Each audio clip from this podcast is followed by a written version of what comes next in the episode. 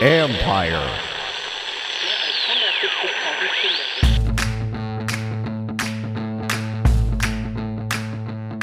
Hello and welcome to my podcast. Do me a favor, subscribe to the John Keim Report wherever you get your podcast. You're watching on YouTube, hit that like button, hit that subscribe button. You can find us there as part of Ampire Media, A-M-P-I-R-E. Always much appreciated when you tune in, and you can always read my work on ESPN.com. And you can become a member of the show. Go to the Ampire Media YouTube page, hit the word, you find the word join there, click on there, find your level of membership you want, and go from there. Anyway, this is a bonus episode of the podcast. I'm just going to talk for about five, ten minutes or so about the moves on Friday because there was a flurry of them. They were all pretty much expected. But let's get to it. So, Washington released t- tackle Charles Leno, tight end Logan Thomas, and they told center Nick Gates that at the start of the league year, they were going to release him. All totaled, it's about $14 million in savings. And so let's go over each one. For Leno, that represents 7.28 million. Now, if they designated it a post June 1st, it'd be 11.78 million. However, keep in mind on this one, you don't need the cap space. You're going to do that if you really need the cap space. And you know, so you can get rid of all his stuff in one year. So to me, that would be the best way to go and just get rip that band-aid off and not occupy space for the next year because with that 7.28 million, they're still going to be around 90 million dollars oh, you know, with uh, under the salary cap. So they're in a good spot regardless. They don't need the extra three or four million dollars that you would get from designated post June 1st. But if you did, that's what would happen. Personally, I would just keep the space available for future moves and keep keep yourself in a good uh, cap spot in the future. With with Logan Thomas, it's 6.54 million regardless of when he's designated and um you know, but again, expected move. And then for Gates, it's $333,000. Now, that's better than what I thought it was because earlier in the week when I was researching it, the numbers was they were around like $90,000 in cap loss. Not that that would have precluded them from making this move, but it wouldn't have been any sort of savings. Now there is a savings. So I don't know if I just misread it or if there's something that kind of they tweaked it just to to make it more palatable to then let him go to another team um, whatever. But, anyways, those are the moves that were going to take place. The other thing, too, to know on Friday, that linebacker Jamin Davis uh, resolved his um, reckless driving situation, no jail time. It was scheduled to go to a jury on Monday. The his his attorney Mark Dicio took care of that and got no jail time. It was 180 days, all suspended six month suspended license, $2,500 fine, and court costs. So Davis got off very, very, I mean, that's it. To be honest, it's, it's a, I think, pretty strong um, outcome for him because I think, you know, there was clearly an expectation of jail time throughout this and he avoided it. So, anyways, back to the moves because one thing to know is these are not surprising moves. So they should not change how anybody views Washington's off season we knew they were going to make a move at tackle. By the way, Leno needs hip surgery next week. It's possible he doesn't even continue playing. So this was going to be this was an expected move. Same with Thomas. He's going to turn 33 in July.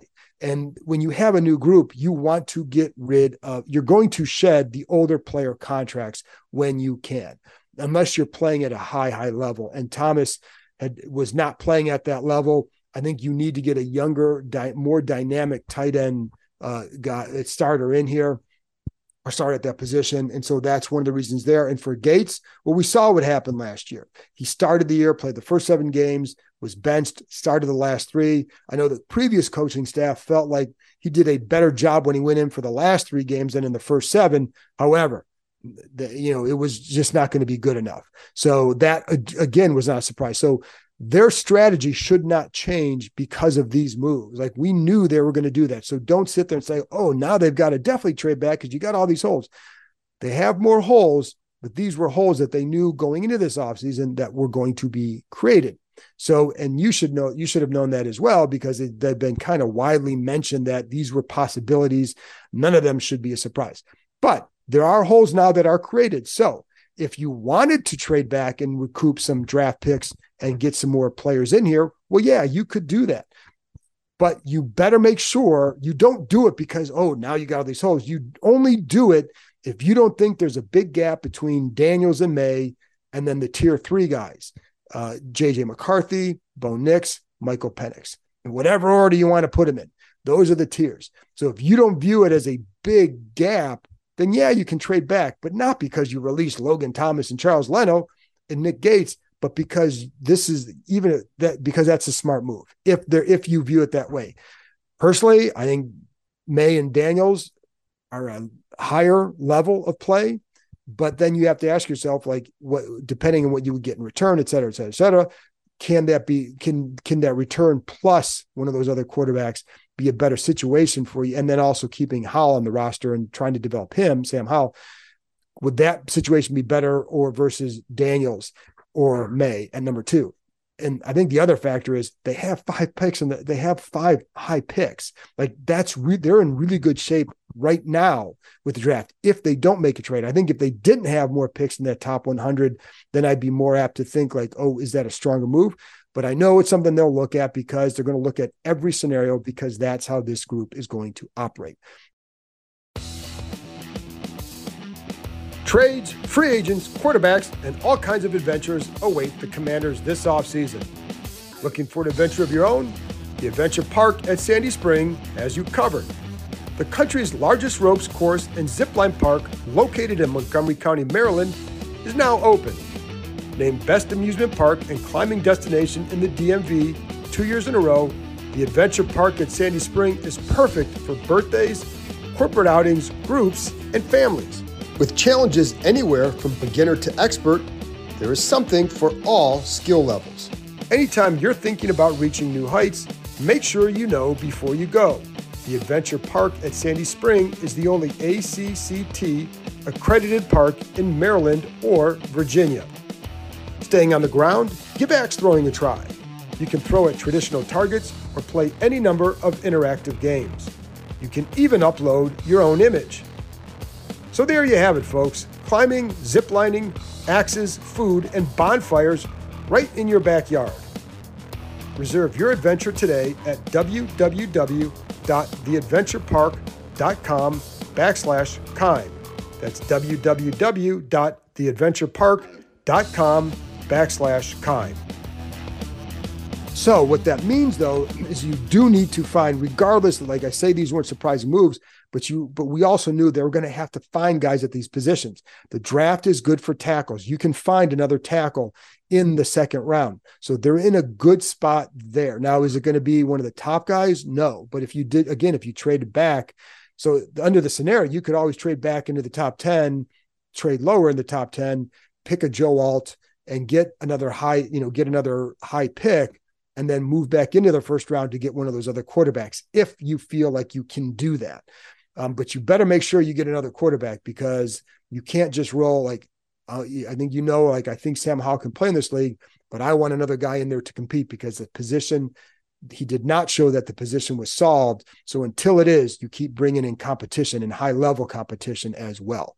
Anyway, so but but the so that the but the tackle class is good. The center class it's not as deep, but I also think if you're gonna if you if if they end up going with a rookie quarterback at number two, if they draft Daniels or Maye, that guy's to start. Do you really want to pair him with a rookie center? And I know they have Ricky Stromberg on the roster now. I know some people on the other, you know, before eh, in the in the front office felt like, or in the with the organization felt like maybe he was more of a backup. I think there was still, I think I would say this, there's still question about him. And you certainly cannot go into the season thinking, oh, Stromberg's the guy. Again, compete, let him compete. This group is not tied to him. So you let him compete. But where do you find that center? Ideally, again, veteran center. So on the free agent market, the top center probably that would be considered by the ratings would be Connor Williams from Miami. The problem is he tore his ACL in December. So you can't like that's a really hard signing to make.